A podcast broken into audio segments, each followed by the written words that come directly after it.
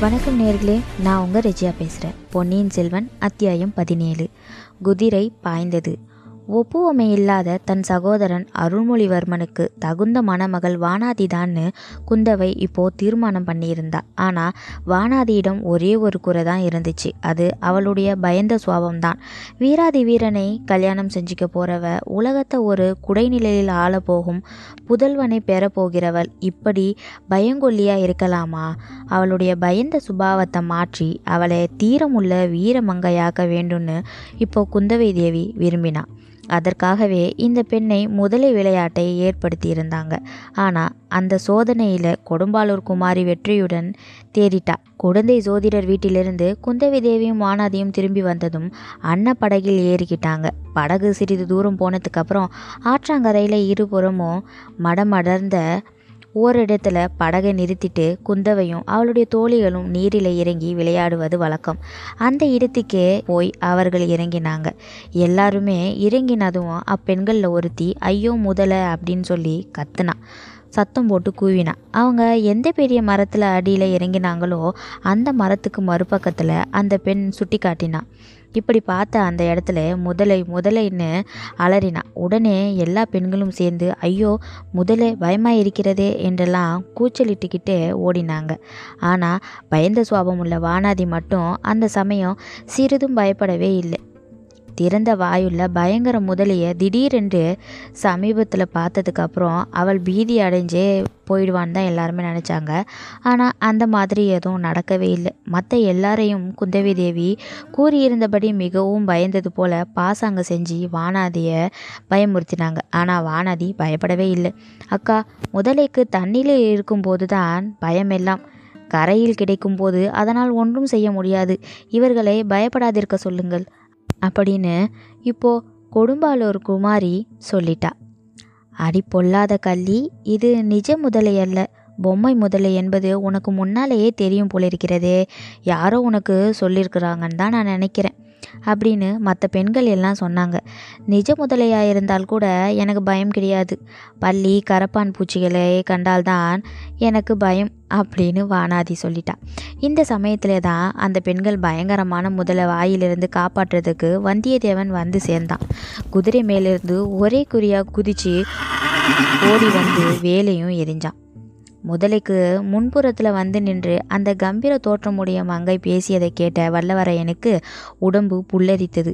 அவள் தன்னோடு பேசவில்லையே அப்படின்றத குழந்தை சோதிடர் வீட்டில் அவனுக்கு ஏற்பட்ட மனக்குறை தீர்ந்தது.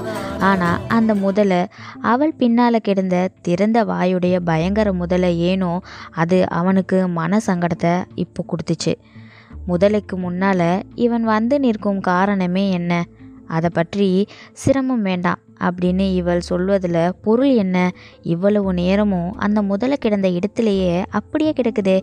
இதுக்கு காரணம் தான் என்ன? அப்படின்னு வந்தியத்தேவனுடைய மனசில் இப்போ ஓடிக்கிட்டே இருந்துச்சு. அந்த யுவதி மேலும் பேசினாள். ஐயா குழந்தையில் நீங்கள் அவசரப்பட்டு ஜோதிடர் வீட்டுக்குள்ளே வந்ததுக்காக வருத்தம் தெரிவித்தீர்கள். அதற்கு மறுமொழி சொல்லாமலேயே நாங்களும் வந்துவிட்டோம். இதிலிருந்து சோழ நாட்டு பெண்கள் மரியாதை அறியாதவர்கள் அப்படின்னு உங்களுக்கு மனசில் கருத்து வந்திருக்கும். இது இப்படி ஒரு ஏற் கருத்து வேறுபாடு உங்கள் மனசில் ஏற்பட்டிருக்கிறதுனால நீங்கள் எங்களை எல்லாம் தப்பாக நினச்சிக்க வேணாம். என் கூட வந்த பெண்ணுக்கு திடீரென்று மயக்கம் வந்துடுச்சு. அதனால தான் தங்களுக்கு மறுமொழி சொல்லக்கூட நேரம் இல்லை நான் ரொம்ப அவசரமாக கிளம்பிட்டேன் அப்படின்னு சொன்னான். அடடா இது என்ன இனிமையான குரல். இவள் பேசும் மொழிகளை கேட்டு என் நெஞ்சு ஏன் இப்படி பொங்குகிறது? தொண்டை ஏன் விக்கி கொள்கிறது? குழலும் வீணையும் மத்தளமும் போர் முரசுங்களும் கூட இப்படி என்னை குலுக்கி போட்டதில்லையே. இந்த மங்கையின் பேச்சில் குறுக்கிட்டு ஏதேனும் சொல்ல வேண்டும் என்று பார்த்தால் ஏன் என்னால் முடியவில்லை? ஏன் நாக்கு மேலன்னத்தில் இப்படி ஒட்டி கொள்கிறது ஏன் இப்படி காற்றோட்டம் அடியோடு நின்று போய்விட்டது? ஏன் இந்த அரிசலாற்று வெள்ளம் ஓடாமல் நிற்கிறது? அப்புறம் இந்த முதலை இது ஏன் இப்படி சும்மா கிடைக்கிறது? வந்தியத்தேவனுடைய உள்ளம் இந்த மாதிரி தத்தளிச்சுக்கிட்டே இருந்துச்சு. அந்த பெண்ணோட குரல் மேலும் கனவுல கேட்கறது மாதிரியே கேட்டுச்சு. இப்போ கூட அபலை பெண்ணாகிய எங்களை காப்பாற்றுறதுக்காகத்தான் நீங்கள் நினச்சி இந்த இடத்துக்கு ஓடி வந்தீங்க. இந்த காரியமும் செஞ்சீங்க.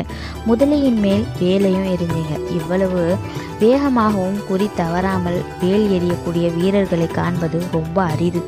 மரத்தடியில் ஒதுங்கி நின்று கேட்டுக்கொண்டிருந்த பெண்கள் இப்போ மறுபடியும் களீரன்னு சிரிச்சாங்க. அந்த சிரிப்பினால் வந்தியத்தேவனுடைய மோக கனவு திடீர்னு கலைஞ்சு போய் அந்த மங்கையின் பேச்சாகிய மாய மந்திரங்களை படீர்னு அறுபட்டுச்சு. முதலையே இன்னொரு தடவை ஒத்து பார்த்தான். எதிரே இருந்த பெண்கள் சற்று பொருட்படுத்தாமல் விலகி போய் அந்த முதலையோட பக்கத்திலேயே நின்னாங்க. இப்போ அந்த முதலையோட முதுகில் பாஞ்சிருந்த அந்த வேலை கொஞ்சமாக அசைச்சு அதை கையில் எடுத்தாங்க. வேல் குத்தி இருந்த துவாரத்தின் வழியாக ரத்தமும் பீறிட்டு கொண்டு வரல. பின்ன என்ன வந்தது? கொஞ்சம் வாழை நாரும் பஞ்சும் வெளிவந்தன.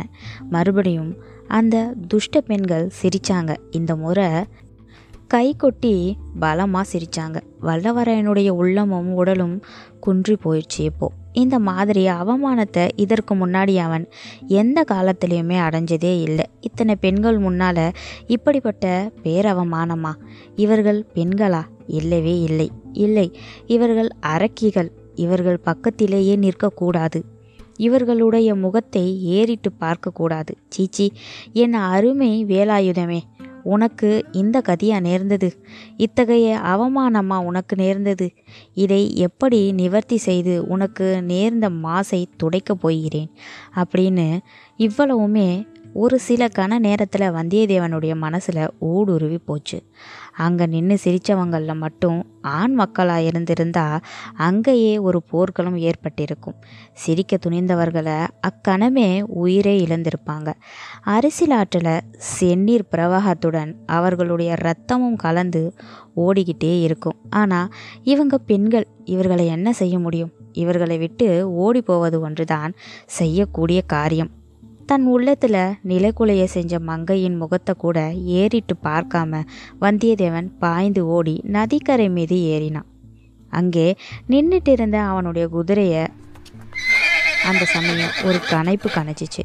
குதிரையும் கூட அந்த பெண்களுடன் சேர்ந்து தன்னை பார்த்து சிரிக்கிறதாவே வந்தியத்தேவனுக்கு தோன்றுச்சு. அதனால் தன் கோபத்தை எல்லாம் அந்த குதிரை மேலே காட்டினான். அதன் மேல் பாஞ்சு ஏறி உட்கார்ந்துக்கிட்டு தலை கயிற்றினால் சுளீர் சுளீர்னு ரெண்டு அடி கொடுத்தான் அந்த குதிரைக்கு. அந்த ரோஷமுள்ள குதிரை நதிக்கரைய சாலையில் வழியாக பிச்சுக்கிட்டு பாஞ்சு ஓட தொடங்கிடுச்சு. கொஞ்சம் தூரம் வரையிலும் குந்தவை பிராட்டி குதிரை போன திசையை பார்த்து அப்படியே நின்றுக்கிட்டு இருந்தான் குதிரை கிளம்பிய புழுதி அடங்கும் வரைக்கும் பார்த்து கொண்டே நின்றான் இதுக்கப்புறமா தோழி பெண்களை திரும்பி பார்த்து பெண்களா உங்களுக்கு மட்டும் மரியாதைன்னு ஒன்றுமே தெரியலை. நீங்கள் அப்படி சிரித்திருக்கக்கூடாது நான் தனியாக இருந்திருக்கும் போது எப்படி வேண்டுமானாலும் நீங்கள் சிரிக்கலாம் கும்மாளம் அடிக்கலாம். அந்நிய புருஷர் வந்திருக்கும் போது அடக்கமாக இருக்க வேண்டாமா? சோழ நாட்டு பெண்கள் பற்றி அந்த வாலிபன் என்னதான் நினைச்சிட்டு இருப்பான்? அப்படின்னு அந்த பெண்களை நல்லா வசைப்பாடினான். ரொம்ப கவலைப்பட்ட முகத்தோட அந்த இடத்துல என்ன இப்படி ஆயிடுச்சே? அப்படின்னு வருத்தப்பட்டு நின்றுக்கிட்டு இருந்தாள் குந்தவி தேவி நிற்கிற இடத்துல இந்த பதினேழாவது அத்தியாயம் முடியுது. இனி வரப்போகிற அத்தியாயத்தில் இதை தொடர்ந்து என்ன சம்பவம் நடக்குதுன்னு பார்க்கலாம். நேயர்களுக்கு நன்றி வணக்கம்.